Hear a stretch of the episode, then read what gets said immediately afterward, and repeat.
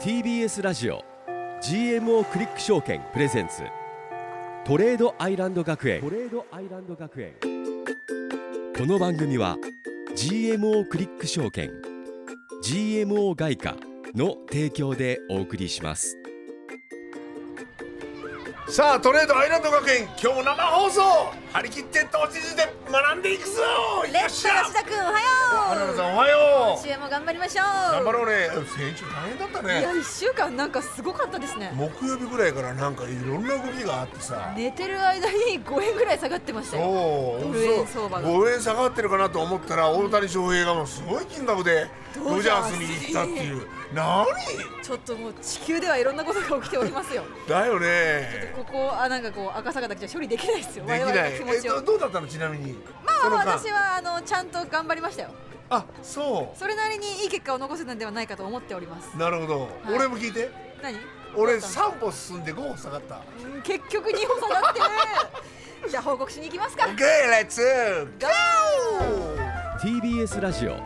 GMO クリック証券プレゼンツトレードアイランド学園この番組は YouTube でも同時配信中 GMO クリック証券プレゼンツトレードアイランド学園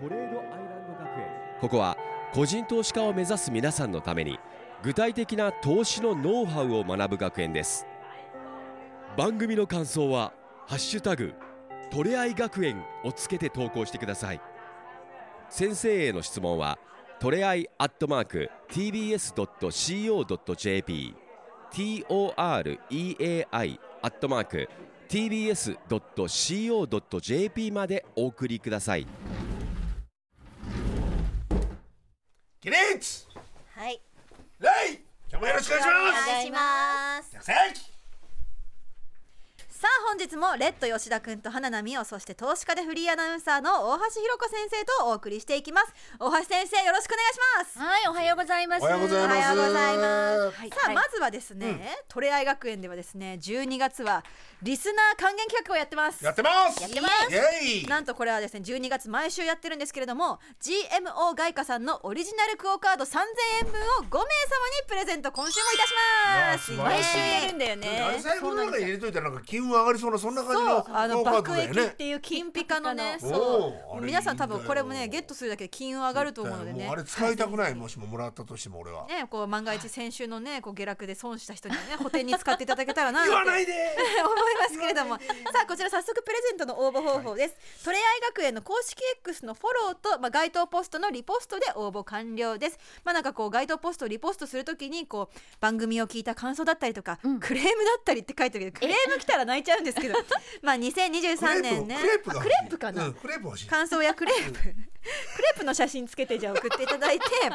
まあねこう皆さんの今年1年のトレード報告ですとかね、うんうんうんどんな1年だったかななんてことを書いてくださると一緒ね私たちいつもこう「ハッシュタグトレアイ学園」カタカナでトレアイ学園漢字のトレアイ学園でハッシュタグつけていただけるとみんなで読んでるのでめちゃくちゃ励みになりますということいやでこれは絶対にやった方がいいですよなんでねほぼ聞いてる方って4人か5人ぐらいしかいらっしゃらないです よほぼ全員当たるからさ結構当たる絶んですよ対に当たる確率高い今これを聞いててるそこのあなた結構当たります結構当たるのでぜひぜひねあの、爆益クオカード今週もゲットの応募してみてくださはいお願いしますさあお待ちしてますということで授業を始めていきますよレッド君行っ先ち週ねゃおうよ先週大変なことになったそもそもね何先週の放送でさ授業覚えてますか覚えてますよレッド君のトレードスタイルを決めようっていう授面業談をでやりましたね。はいそう先生でとね宿題を私渡されました、すそうそうそうで上がったところでこれ上がったんでこれ天井だなと思ったあたりぐらいにショートを入れなさいっていう風な宿題をいただきましたそう、はいその後、えーその日から一切上がらずずっと下がりっぱなしだったん ですどこで入ればいいんだと思いながら、しょうがなく入ったところがそこでしただから先生がそのはい先週課した宿題は何でしたっけ先生、私待つわ。いつまでも待つわ。たとえあなたが振り向いてくれなくても。長くないですか先ねやっと止めてくれました ね。えもっと聞きたかったの、生待つはということです かそう、はい夏はという宿題だったじゃないですか、はいでもあそうか松えでも松はっていうふうに言われたけれども、その後にいや、えーショートをどこで入れるのかっていうので、うんあの上に上がったら大体この辺だなと思うところでショートを入れなさいみたいな、そうそういう宿題だったんですねよ。はいだがしかしだがしかしあんだけの乱高下を見ると 血が騒ぐんですね。ですねそうなんですよ、まあ、あの基本的に上がったところを売りましょうっていう話だったんですけどあの番組後からあんまり上がらないで下がっちゃったんですそうね。そうなんですよ。はい、でそういその日は、えーだから木曜日ぐらいはそこまで下がらなかったんだけど金曜日にバーッと下がったんだっけや木曜日です木曜日か。木曜日に、えー上田日銀総裁が、はいえーチャレンジングな状況になるといそうう話をしてからで日本時間でそんな上がらなかったんだ。そうそう下がらなかさっあ下がらなかったんだ。そうなんですよたところがこれがあの外国勢がですね翻訳された記事を読んで上田はチャレンジしてくれるんだこれ はマイナス金利解除だというふうに思っちゃったみたいなんですね。夕方からパーンと行ったってことなんですそうなんですね。はだいからなんか使うから上田さんがいやはだからそれを見た時にあえどこで入ればいいんだショートって思いながら、ね、戻らなかったからねそこはそう本当に申し訳なかだった。からこれ絶対戻るのかなとか思ってて、うんあ戻らない戻らないって思った時にちょっと血がやっぱ騒いじゃったんです騒こいれで乗り遅れちゃいけないんだおあ騒いでどうしちゃったのショート入れたらおちょっと下がってまたちょっと上がったんですはいで上がったところで損切りしをしなきゃみたいな感じのの繰り返しだったんであじゃあスでキだからスキャルすスキャルやっちゃっスたんキでャすルパーですねでもね俺ねなんとなく分かったんですね、はいはい俺の性格がはい俺なんかあのスーパーライフに行っても、はい夜の8時ぐらいからはい半額になるんですよ、ああいいですそねれ見ると、はい、自分が求めてない食材でも買っちゃうんですねえ食べないのも食べないのも そうで しょ5割引きなんだと思っちゃっあーたら買いたくなっちゃうんですよあだからそうういうなんか動いてる時になんか取れるんじゃないかなって思っちゃう自分がいるんですおよ、ね、得に感じちゃうんだお得に感じちゃうのうん先生でもその一分足見ないようにって言いましたよねは何の間ですか今はあの一分足でガーって下がったりするからあそうそれ見ちゃうんですそうそれでおーってなるわけそでうしそょれでもうそう見ちゃダメなの先生そうあのえ先生見てないの一分足は見ないってもう嘘だ原田さんは見る見ない見ません一分足え見ないのもう一じゅ分足みたいな感じだよどうどういう感じまた一分一本足ギャルじゃん足ギャル私うん、そんな感じだよ花田さんはだからあのすごいこうダーッと下がって一分足なんか見てるととんでもなく下がってそう見えます見ね。えるんですよはい、ただ日足でどこまで行くかなとか俯瞰して見ておかないと、はいどこまで下がるかって言ったらもっと下がるかもしれないしここで下げ止まったと思って買ったりしたわけでしょそうですでそれもあの普通のうんレバレッジ、あの0.5とかはいはい1とかだったらよかったんですけど、はいついつい5とか、えあーだいぶ行きましたねそうそれはあのね5 5いってすぐに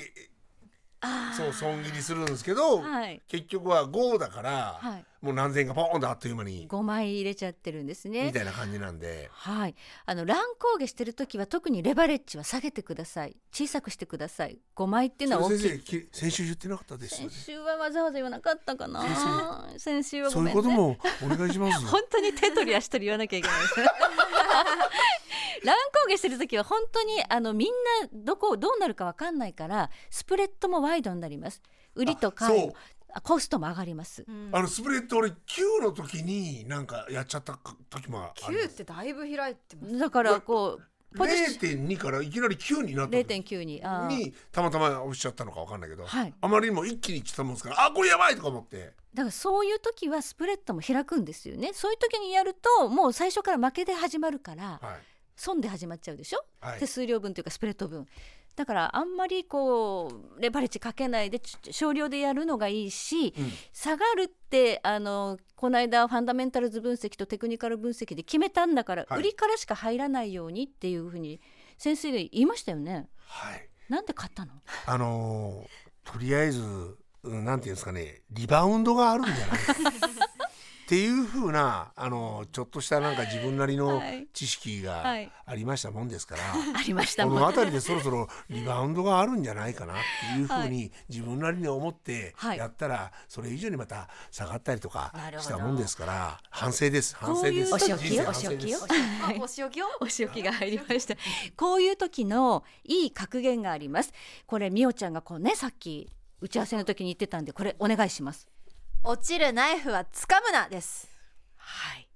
そうでも落ちるナイフは掴んだつもりはないんですよただ掴んだらすんごい手がき切れちゃったそうんねです、血まみれになっちゃう落ちるナイフはどこまで落ちるかわからないし血まみれになるから落ちてる時はもう簡単に入ったりしちゃダメなんですよ。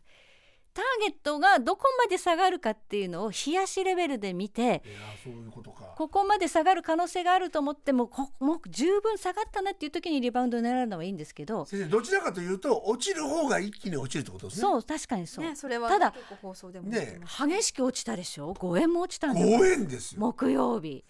あんなに落ちるってことは途中で入ったら血まみれになりますよねまあそういうことなんですただその大安売りだと思っちゃったんですよね、 自分の中では だからちょうど先生がこう先週はこう入るタイミングとしてこう上手の部分をだいたい冷やしでこの辺に見ましょうねっておっしゃってましたけど今度はその一番下の部分も見とかなきゃいけなかったってことですね。本当に動いた時にどこまで行く可能性があったのかっていうのは、うんこの間説明しなかったの200日でした200日これ後でチャットあのチャートを見せてここまで下がりましたねっていうのをね解説しますけれども、はういん200日移動平均線っていうのは非常に機能する移動平均線のラインなんですけどそこでやっぱり今回も見事に下げ止まりましたね。うんはいいやだから先生だからじゃあ俺はトレードスタイルどれにすすればいいのかまなずちょっとは本当にまずは1分足から卒業しましょう。お一分足打法からの卒業ですよ。だからもう王さんから 「いやそれ一本足か」一本足ついつい見たくなっちゃうんすよねで一分足禁止令ですよじゃあ今週の宿題は。そうか一分足見るとガーッと下がってるように見えて何でも割引ね5割安ですとか見えちゃうでしょ見見えちゃうんですえちゃうけど大して下がってなかったりる下がってないですそう実は冷やしで見たらまだ下がるかもしれないっていう5銭とか10銭ぐらいしか下がってないのにまあなないんとなくこう大きくなんか下がってるような上がってるような感じがしちゃうんです見えますよね一分足のせいなんですねそうなんですわかりました先生俺はじゃあ一分足を立ちます本当おついこにの1週間は一分足を一切見ないです5分足を見ていいですかはいちょっとまあ後半に行きましょうわかりましたはいではでは後半でも先日のドル円急落について掘り掘り下げていきたいと思います。下落下落下落とい うことでトレードアイランド学園本日の一曲は中森明菜でデザイアでした。わかりやすかったわかりやすかったです今真っ逆さま回はにねはい、落ち逆てさまに落ちてきましたからね。はい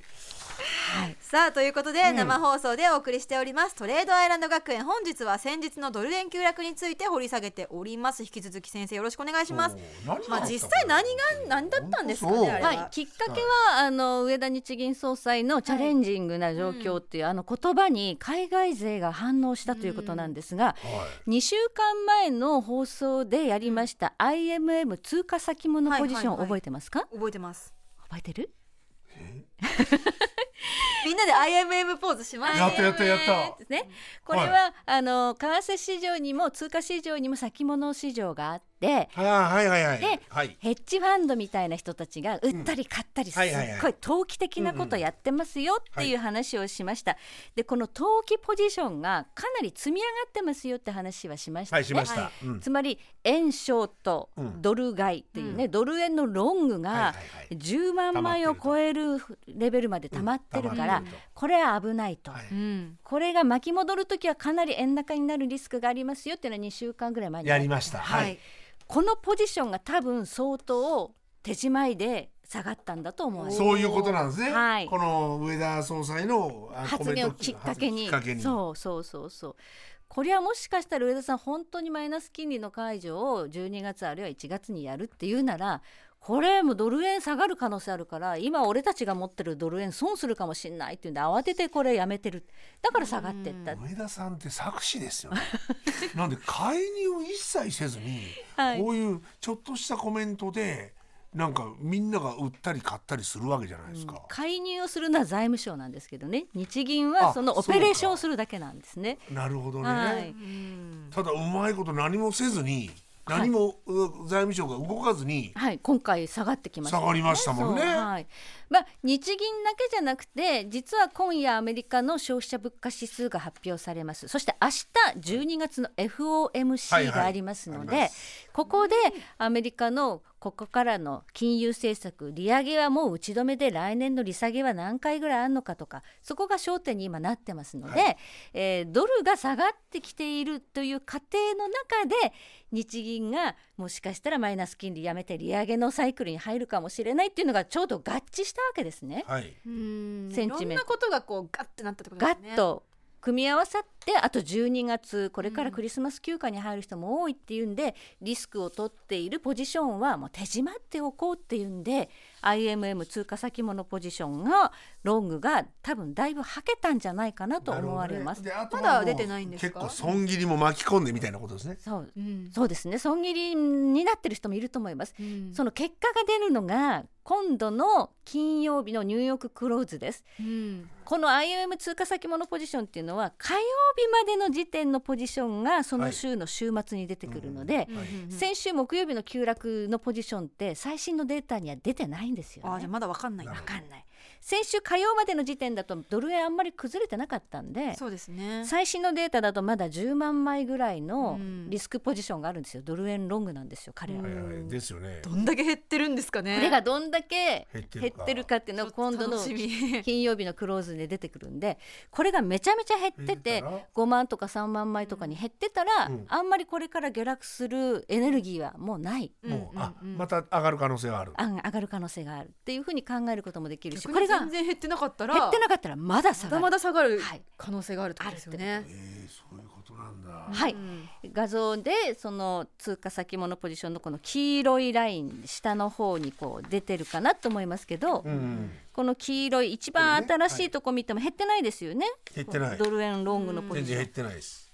はいはい、こちらは番組公式 YouTube の方で画像を出してるんでよかったら見てみてくださいはいもう減ってない減ってないんですよだからここのポジションがどうなってるかっていうのは今度の金曜日のニューヨーククローズの後に出てきますので、うんここをチェックするのが一つとはいそしてやっぱりここからのポイントっていうのはまあそうですね、えー明日の FOMC と来週の日銀がどうなるかってところでしょうかね。なるほどなはい日銀のマイナス金利解除は12月にあるかもっていうふうに海外勢が前のめりになってるのはかなちょりっと前のめりですよねややこれは前のめりすぎるので、うん昨日あのその発言の火消しみたいな日銀の関係者の話として、そんなに早くやる必要はないと何なんですかその関係者 さん誰なんだって誰なんですか心の中でみんな誰って思ってるんですけどね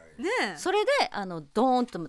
リバウンドしちゃったんです、昨日はそうですねそう一日かけてリバウンドしてま12した月けはないどってよはいでもなんか今日また同じ分行ってこいで下がってるじゃないですか今日また下がってますね。今、今ちょっと下がってるよね。50銭ぐらい下がってる。そうなんなんなんなんですかねもうまあ、ちょっとボラティリティが上がってるっていうんですね。こういう急変動がもう大きいっていうのは。ただでも言っても、あのフェードウォッチでしたっけ、はいはいはいでも言っても来月すうーえー1月2月とかもうちょっとしか下がらないじゃないですかもしも利上げをしせずに、利下げもちょっとしか下がってないからでも日本が、えー利上げをしない限りはそこの利息というか結構差はありますもスんワねッ。プ絶対的なススワップですね。だから俺ずっとロングなんじゃないかなとか思うんですけどそれが間違いなんですかまた。まあでもあのロングしようって人は出てくるんだけど、今12月だってことを考えると、まあ締めの段階でもありますよね休暇前の締めとか、はい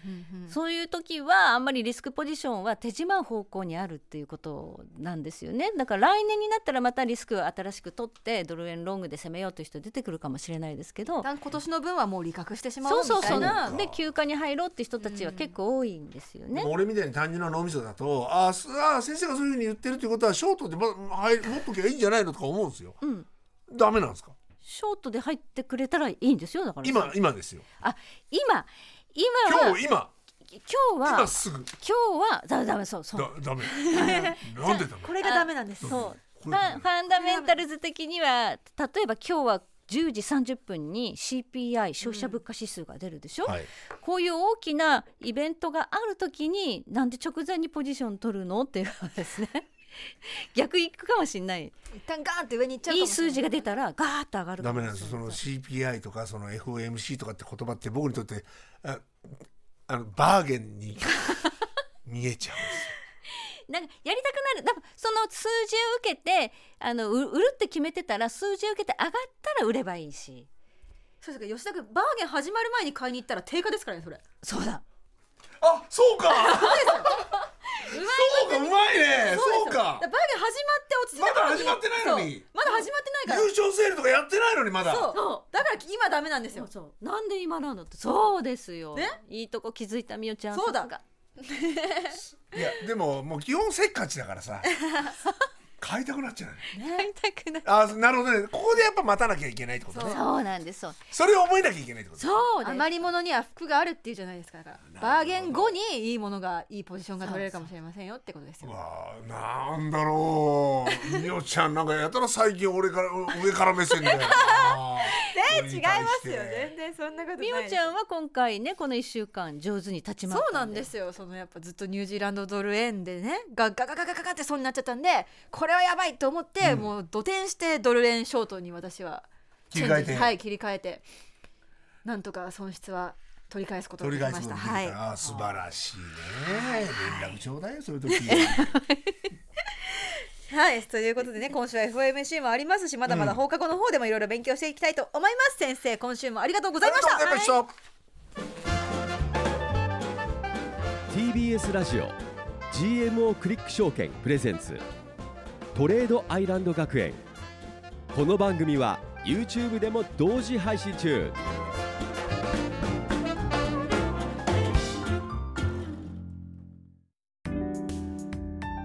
ここで GMO クリック証券からのお知らせです FX に興味があるそこのあなた GMO クリック証券の FX 取引をご存知ですか GMO クリック証券は業界最小水準のスプレッドで安い取引コストが魅力であることはもちろんパソコンからスマートフォンまで使いやすい取引ツールも人気サポート体制も充実していますさらに今ならお得なキャンペーン実施中 FX 取引なら GMO クリック証券 GMO クリック証券株式会社は関東財務局長金賞第77号の金融商品取引業者です当社取扱いの金融商品のお取引にあたっては価格変動等の理由により投資元本を超える損失が発生することがありますお取引をする際は当社のホームページや契約締結前交付書面にて手数料などの諸経費およびリスクについて十分ご確認ください TBS ラジオ GMO クリック証券プレゼンツトレードアイランド学園番組の感想は「ハッシュタグトレアイ学園」をつけて投稿してください先生への質問はトレアイアットマーク TBS.CO.JP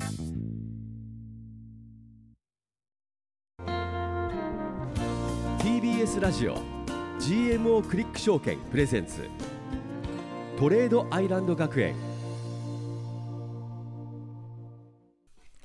さてここで皆様からいただいたメッセージを一つご紹介したいと思いますす後藤さんからいただきましたありがとうありがとう初めてお便りします、嬉 YouTube でも見ていますお嬉しい吉田さんの隣の女の子が可愛くて仕方がないですタイプです名前を知りたいです私ですかはいこんばんは花奈美おです奈美おですこんなのをエンディングで使っていいん ですかこんな時間をなんか身に余る光栄でございいまやすいけれいんどじゃもないですか、花野さんのファンもやっぱねいっぱはいいいる吉と思田うんでくすんけどが可愛いは来てないんですかなんで俺が可愛い なんですか吉田くんで可愛いはないも俺の横にいるっていうことで、はい嬉しいありがとうございますでも、ひろこ先生じゃないって ことそれもちょっとショあッえクてです言ねわないでしょあえて言わないあえて言わないはい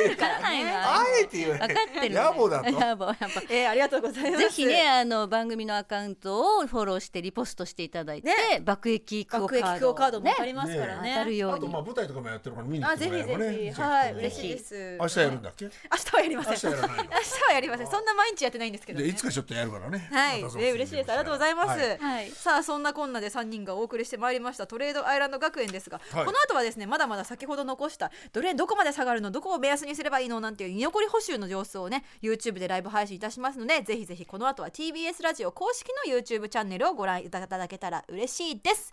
ね今週は FMC とかねありますからまだまいろいろだあるからねあるからはちょいっと要注目ですねポイントをねはい先生に教えてもらいたいななんて思いますので、ぜひぜひ YouTube の方も引き続き見てください、はいさあこの辺ですかね今週はそうですねはいということで、今週もありがとうございましたここまでのお相手は花奈美音とレッド吉田と大橋ロコでしたまた来週 GMO クリック証券プレゼンツトレードアイランド学園この番組は GMO クリック証券 GMO 外貨の提供でお送りしました TBS ラジオ GMO クリック証券プレゼンツトレードアイランド学園ツイッターは「ハッシュタグトレアイ学園」先生への質問はトレアイアットマーク TBS.CO.JP までお送りくださいさあここからはトレードアイランド学園の放課後延長戦でございます TBS ラジオ公式 YouTube チャンネルのみでの配信となります、はい引き続き大橋ひろ子先生と一緒ですよろしくお願いしますよろしくお願いしますさあさあ始まりましたよ放課後授業ねコメントたくさんいただいてますよ今日もいやあ嬉しいありがとうございますありがとうございいろまいろすえーこちらアールタンさんからのコメント、はい YouTube にバーゲンだと思って買ってたやつ大体定価身に覚えありすぎああなるほどそうだからさアマゾンのさブラックフライデーとかもそうなんですよねねそうそうそうだそからう定価がちょっと上がってるんだよね実はね実はそうなんですよだからそうだったりするんだよね実は大して安くなかったりそうバーゲンってするんですよねそ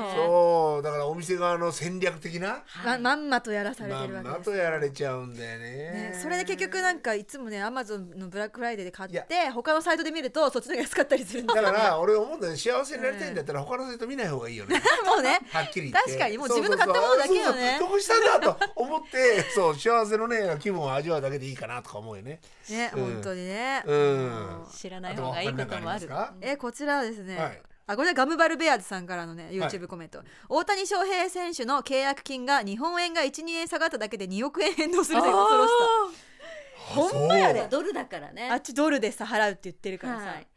今ドル高だからそうかうんね今いいけどね円高になったらそうかそう報もし酬も下がっちゃう100円とかになったら全そう然変わかっちゃ取りう分が変わってくるんで3す分のね1ぐらい変わっちゃいますから、うね、わおわまあ大谷さんはもう大谷さんもいいお金じゃないですからね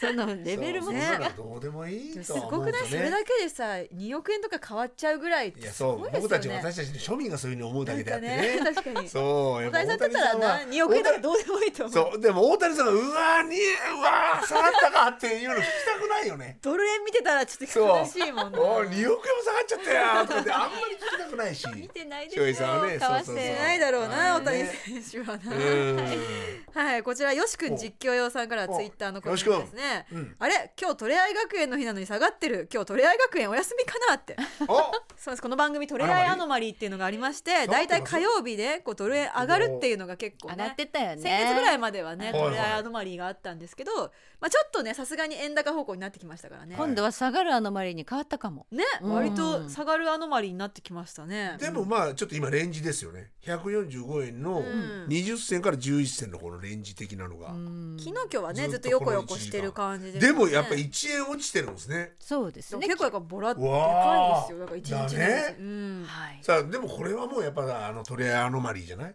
そうですね今日下がってうるんか下らがってるということだから下がる方向に変わっちゃったっていうねはい、ちょまっとねだね、でもやっぱ火曜のこの時間動くアノマリーはまだ健在かもしれません健在ですねね。ノーマリーねはい、えーこちらは後藤十二さんからの YouTube コメントです、日銀は結局現状維持か、ある意味それもチャレンジング。わかるチャレンジングってだから何なんですか？いやだから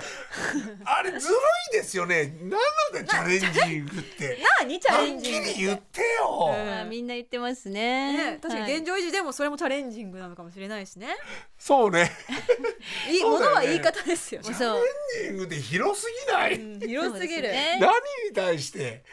そうですね本当そうだよなはいだから日本人と海外勢が受け止めるニュアンスもだいぶ違ったみたいですそういうことですよねね日本人からじゃチャレンジングが大したことねえなと思ったけれども海外勢はおファイティンみたいなねなるほどねそういうことかやってくれんのかみたいな意味合いが変わってくるんですチャレンジのちょっと変わったねんじゃないかと思いますねそうか難しいですね難しい本当にね積極的か消極的かの違いじゃんはっきり言って、ねそう日です本人は消極的に捉えたけどもそうそうそう海外勢は積極的に捉えたそうと俺はチャレンジするんだみたいチなャレンジ、まあ、チャレンジという言葉好きなのか な海外の人はどうなんですそうかねなんです ねでも結構上田さんって今回だけじゃなくてチャレンジングなっていうような言葉って就任前からもう使ってるんですよあそうなんですそかうそうご本人あはーじゃあたびたび使ってるかじゃあら癖なんだねそんなに意味はないっていう話なはいんだ そうなるほど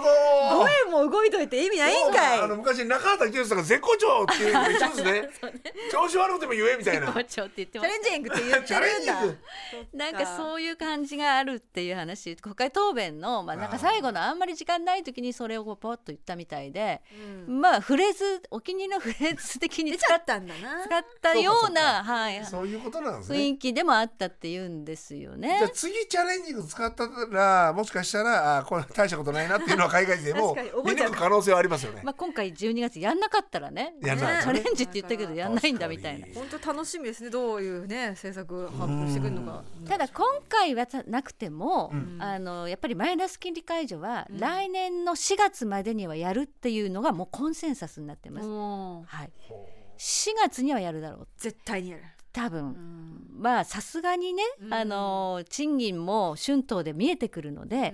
この来年の春闘で賃金上昇がもう 5%6% っていう話が出てきてるんで、それが実現すればまあさすがにマイナス金利はやめるだろうでもそれもゼロにするだけですからね、うんゼロそうか世界はもう何パーセントって上がってるなるほどねた っでもたそれだけのことですそうかそうかで今どうなんですか今政治もちょっとこうごちゃごちゃしてるじゃないですか、そこに関しては海外の人たちっていうのは、日本の経済はどうなんだみたいなはい、政治も、はいえー一応岸田さんっていうのは、はいアベノミクスというものを継承してやってるわけですなよるほねど。なるほど、はいえーアベノミクスっていうのは、えー政治とこれ政権と日銀が連携をして、こうはいポリシーミックスを作ってもう上げていこうっていうか景気を上げていこうそしてまあ円安をうまくこう活用していこうっていうのをやってたわけですよ。はいはいで、えー今岸田政権が安倍派、まあ、清和会なんですけど、あの人たちが今問題になってるんですはけど、いはいはいその安倍派清和会の人たちがアベノミクスをこうとても、あの重要視してたので、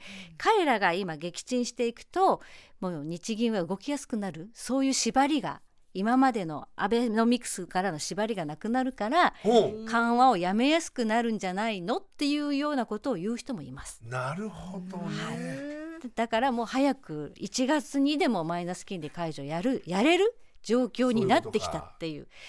私はちょっとこういう考え方どうかなと思いますね。日銀と、まあ、政府って、まあ、基本的には独立性を保たれているもので、んアベノミクスは一緒になって景気を上げようっていうプラスの方向で動いたからいいんですけはいど、はいまあちょっと政治のどさくさでなんかそれをやるみたいなことは多分ないと思うんですよね。なんか同じ方向を向いといてもらいたいでそすうですねそうですそうですそうですそうです。そうでないとぐちゃぐちゃになっちゃいますそもうんねそうそうそうそう本当。にね日本を良くしていただきたいいですやね本当本そう当にシンプルにねはい。はいということでこう、はいリスナーの皆さんも気になっているであろう、まあ、ドル円どこまで行くのどこまで戻すのをちょっと見ていきたいなと思うので、はいドル円の冷やしのチャートをちょっと出していただけます了か、解がレッド君は1分足を見てるからどこまで下がるかわかんないのに途中で買ったりしちゃうわいけでやそすよ。うなんですよ、ねはいね、だから冷やしでどこまで下がる可能性があったのかっていうのを見ておくことはとても重要で、はい今冷やしのチャートに200日移動平均線っていうのがピンク色で出ていますよね下の方ですね、はい142円ぐらい、こうそうそこをちょっと抜けたところから大きくリバウンドしたの分かりますねああ長い下ひげがついてますそうね一回抜けてるんだけどやっぱりこれが意識されてぐわーっと買い戻されてるんですねあ本当だ200日って重要なんですよねえこれはテクニカルってことですかテクニカルチャート分析であーなるほどだからもしそのリバウンド狙うとしたらこう200日のとこでやってたそらう大正解だったってことですねそういうことですか200日まで下がったなここはリバウンドするだろうってここで買ってるんだったら OK ですうわー1分足じゃなくてね日足でいやただ誰も教えてくれなかった これね学んでいきましょうね一歩一歩ねそうですこういうのをちゃんとターゲットを覚えておくあとフィボナッチは勉強したでしょうんしましたしましたしましたねだからヒョーラッチはでもそれは見てたんですけれども、でもそれが60何パーとかごあ50とか60何パーとかっていう風な感じになってきたからうーんみたいな感じは見てたんですけどあのこれ見てくださいこのチャートね、えー今年の1月に127円21ってありますよねそして今年のもう11月に151円90ぐらいまでガーッと上がりましたよねはい、この上昇幅に対してフィボナッチ引いてありますさあそこの 38.2%0.382 の緑色のライン見てくださいここで止まってますよね本当だ今回の下げ見事に382のところと200日本当だ一緒ここが一緒でここしまった俺フィボナッチのスタートとゴールを間違えてまし間違たってたどこに引いてたんだいやだからここここから行っちゃってたああこの7月の一回下がったそとこうねそう7月のところからここまでであ考ーえてたのが違うのかそういう引き方がないことはないんだけどすでにそのフィボナッチだとだいぶもう下が下がりまくっちゃういやそうなんですよはい50 50%以上下がっちゃってたよ、はいはいそうそうそうまあこそうかはいこれは127円21銭からいかないとダメなんだ151まあ円までこの引き方っていうのはその時々で正解っていうのは後で変わってくるんででもトレンドが変わったのはここですもんね151.90でそうそうそう上そうはここですそう上はここだよね上はねここで下をどでこ下は127.21だからなるほどそれをなんで4月に教えてくれない4月は何ねヶ月経ってる4んです月はねこれ151円まで行くの分かんなかったでしょわね分かんなかった確かに7月はまだね だってそうかルート君は一分足でフィボナッチ引いてんのに冷やしのフィボナッチの引き方間違えてるブダメー味のフェボナッチもダメなんですかですよダメなの世界で吉田君しかやってない説世界の吉田は一一本本味足のにフェボナッチ一本ですよ足引く説もうすぐ変わるでしねえょ、それでもうかかってやろうと思ってるんですが勝てないですかやっぱさすがに でも冷やしで引いといたらここで止まるっていうの大体目安でわかるでしょ、わかりましたこ見事にここでれはこのテクニカル面白いねねねでも花原さん分かってたのこれいやでもそのはこのめちゃくちゃ下落した日あるじゃないですか,、うんうんだからそのこのフィボナッチ私も引いてたんでこの236のところを割った段階で、えこれどこまで行くんですかって私も先生に聞きましただからそのもうこれ以上そのそこから先本当にこの202線とかこの382までなんかこう下のレジスタンスラインみたいなのが見当たらなかったんで、はい、どこまで行くんですかこれって聞いたら200日っていうからそこまで下がるのって思ったら1日で下がりました。下がったねびっくり一した日で行くと思わなかっいやたまさかこんなとこまで下がるって思ってたら一日で下がりました一日で来ちゃっ1たで5円っていうのはびっくりですまあねこれはフラッシュクラッシュであクのラッシュクラッシうんュフラッシュクラッシュっていうねもうあんまり理由がないのになんかニュース出た瞬間でもないのよね。で夜中ピにねュ、ーってご縁下がったの、うんはい、そういうのをフラッシュクラッシュって言うんです。なんかこう間違いがあったのかなとかね、はいうんそんなような下げのことを言う。フラッシュクラッシュ、はいまた勉強になりました単語がなりますねんまあ、今度はじゃあこれどこまで戻ってどうなるのかってことですけど、はい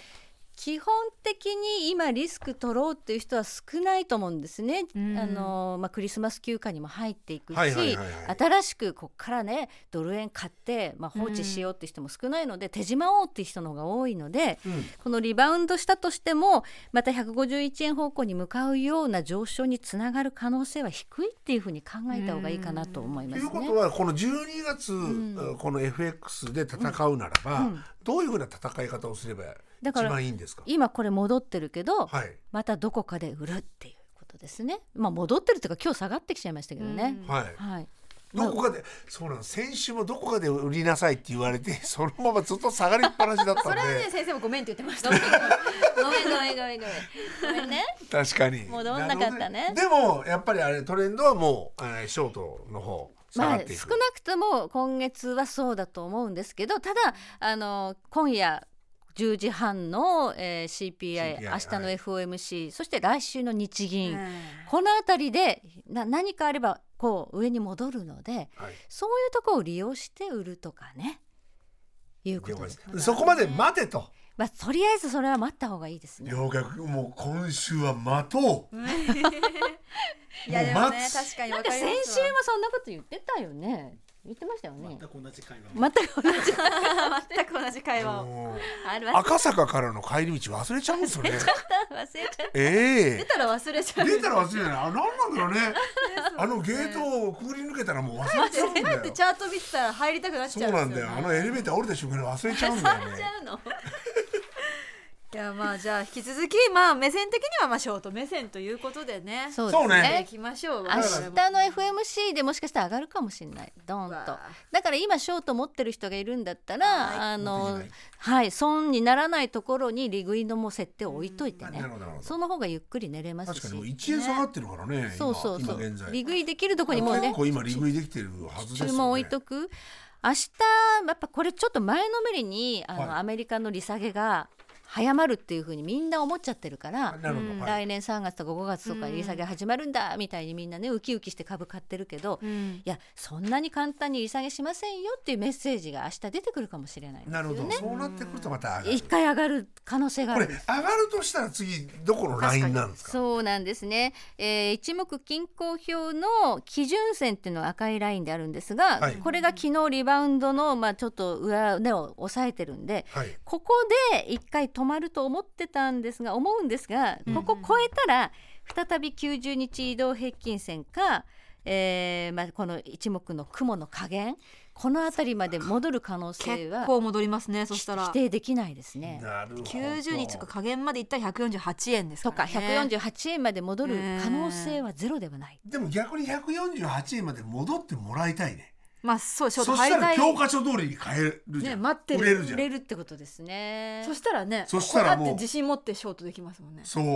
はい、まあ絶対そこで売って下がるかどうかはあまあね確かにわかんないけどこれはわからないですけど、確角度率的にね確率的には多分高いっていう、そこまで戻ればもう一回売られるなっていう。なはい、あーチャイムだ待てる待てるレッド君いや俺はもうもう待ちますよ本当先生今日歌まで歌ったんですけど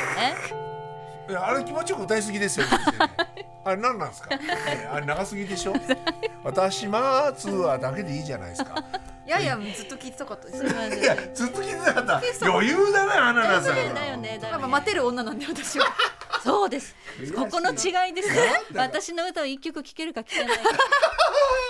まだ俺聞けねえやっぱり一分足だ一分足 あ成長してくださいはーいいやー今週も愉快でしたね本当に聞いてくださってる皆さんありがとうございます ありがとうございました愉快愉快です愉快です愉快な仲間えで愉昭快和の昭和の人です愉ね快って言うよね愉快って言うよ愉快な仲間今週も愉快でしたね今週も愉快でしたね、言い回しがなかなか言いますは言い、ますということで、あっという間に終わりのお時間でございます、はい再度こちらですねあのリスナー還元企画のお知らせをしておこうと思います、12月は1ヶ月かけてリスナーさん還元企画をやっております GMO 外貨さんのあのオリジナルクオカード爆撃って書いてあるね、金ピカ金ピカあクオカーめっちドゃいいよあれえ欲しいよめっちゃ欲しいだって我々にもくれないんだからくれないんですよみんなが当てなきゃもらえないんですよそうでも先週とかチャンスで当たらなかった人も今週あそうそうそうそう来週とそかうそうそうまだチャンスチあるャンのでスまだあるんではいあのぜひぜひあの4週間かけてゲットしてほしいなと思いますめっちゃいいもんえピカピ爆カ益ねうん、あれ本財布 に当に入れとくだけで多分いいですよねいや絶対いいと思う欲しい運気は運気は上がると上がるうちらはもうあれ12月終わる頃にはくれるんですかね 思ういやでもね結構高価ですくれるんですかねって言うとスタッフが下を向くんだよ3000ね円そうなんかあっち誰もこっち見てくれないですからそうねこっち一切見ないんだよねあっちの部屋のスタッフ本当だよ誰もこっち見んからなも今うくれる気全然ないみたいなないですねということで皆さんにしか当たらなさそうなので、はいそうですねはいこちらのトレアイ学園の公式 X をまあフォローしていただいて、該当ポストをリポストしていただければ応募完了です、はいまあ、リポストをぜひ引用リポストとかリプライとかしていただいてあの番組のね感想ですと想か、お願いしますえー、レッド吉田君への激励ですとか、はいえー、2023年皆さんどんな一年でしたかとかね、はいみこうみおちゃんが可愛いとかねみおちゃんが可愛いとかねたまには先生もそう先生が美人だなとかねお願いします ね多分当たる確率が多分高くなると思うそのうでですはいよろしくお願いしますはい、それハッシュタグはですね、あの、うんトレアイ学園ってあのカタカナでトレアイと学園でトレアイ学園つけていただけると、私たちいつも見てますので応援よろしくお願いしよろしくおます。願いしますということでご応募たくさんお待ちしてます。待ってますはい皆さんに当たりますように。うんさあということで、番組本日はここまででございます、はい番組では YouTube 配信のほかポッドキャストでの配信も行っておりますので、はいそちらでもぜひぜひ復習してみてください、はい質問などすべてのメールの宛先はトレアイアットマーク TBS.CO.JP ですメッセージもお待ちいたしておりますさあそれでは FOMC と日銀を乗り越え 来週、はいあまだか日銀はまだか日銀19日だか19ら日だか19ら時でもじゃあ来週だじゃん来週来週です19日はえじゃあ日月銀の後月曜日かにな放送ってことかこれそう違う月曜日が19日でしょそうでしょ日銀19日え月曜日え日曜日月曜日 日曜みんなあれあ火じゃ曜日があその日あじゃあ日銀の日だ来週のトレアイ学園あそうだじゃあこれはちょっと要注目ですね なるほどそうですねでも日銀のってあんま動かないんじゃない知らんぞ CPI とか FOMC の方がなんかチャレンジングだけであんだけ動いてるの本当だよね勘弁してよって感じだけどまあ本了当に解その日ですねちょっと 来週のね、はい来週またこの楽しみだね日はね阿鼻教官になりそうですね、はいということで 火曜日もまたここでお会いしましょうそれではさような俺らは俺は待つよ待とうもつ待つ TBS ラジオ待つ待つ待つしてる GMO クリック証券プレゼンツ GMO クリック証券トレードアイランド学園トレードアイランド学園